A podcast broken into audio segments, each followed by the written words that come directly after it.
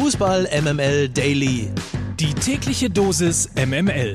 Mit Mike Nöcker. Guten Morgen, hier ist Montag, der sechzehnten August. Hier ist die Fußball-M M L-Redaktion und heute wäre eigentlich der Tag, über das Wochenende zu reden, über R B Leipzig, die in Mainz verlieren, oder den VfB Stuttgart, der fulminant startet und nach einem fünf zu eins gegen Fürth erster Tabellenführer der neuen Saison ist. Oder über den F C Sankt Pauli, der im Stadtderby gegen den H S V erneut gewinnt. Oder über Werder Bremen, das nach einem eins zu vier zu Hause gegen Paderborn in der Realität der zweiten Liga angekommen ist. Oder über Erling Haaland, der an allen fünf Toren von Borussia Dortmund beteiligt war. Drei Assists, zwei Tore, zweiundsechzig Tore in einundsechzig Spielen für Borussia Dortmund.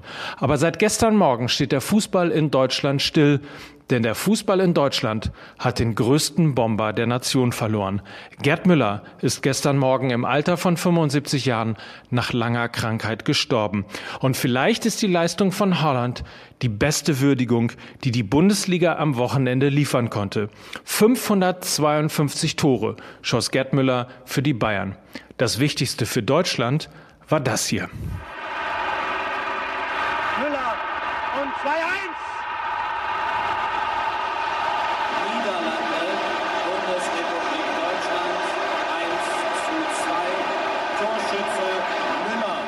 Was hier so semi-euphorisch kommentiert wurde, war das zwei zu eins für Deutschland im Finale vierundsiebzig von München. Kleines, dickes Müllerchen schießt Deutschland zum zweiten Titel.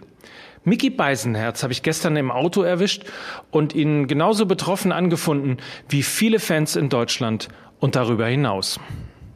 Als ich heute die Meldung vom Tode Gerd Müllers gelesen habe, hat mich das tatsächlich sehr traurig gemacht, wenngleich das jetzt natürlich nicht so wahnsinnig überraschend gekommen ist, da man ja wusste, dass er schon seit längerer Zeit schwer krank gewesen ist.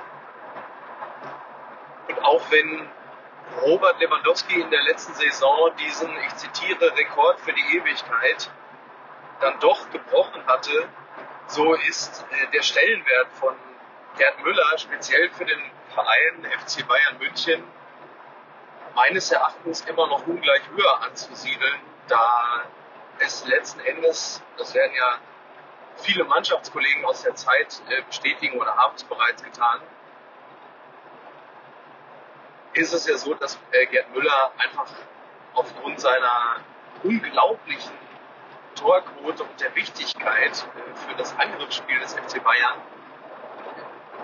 erst diese glorreiche Dominanz des F C Bayern in den siebzigern und den Folgejahrzehnten äh, begründet hat. Das heißt, dieser Verein wäre höchstwahrscheinlich niemals so sportlich erfolgreich und wirtschaftlich so dominant geworden, wie er es ist, ohne die Person Gerd Müller.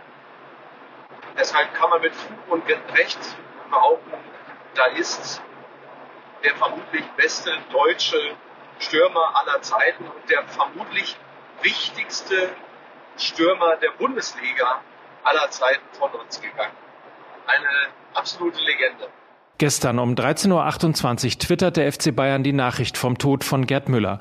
Über sechzigtausend Mal wurde der Post mittlerweile geliked, von allen Vereinen der Bundesliga und zweiten Liga, von Weggefährten wie Johan Cruyff zitiert, retweetet und natürlich auch alle. Von Franz Beckenbauer über Günter Netzer bis Uwe Seeler würdigten Gerd Müller als einen bescheidenen und besonderen Menschen.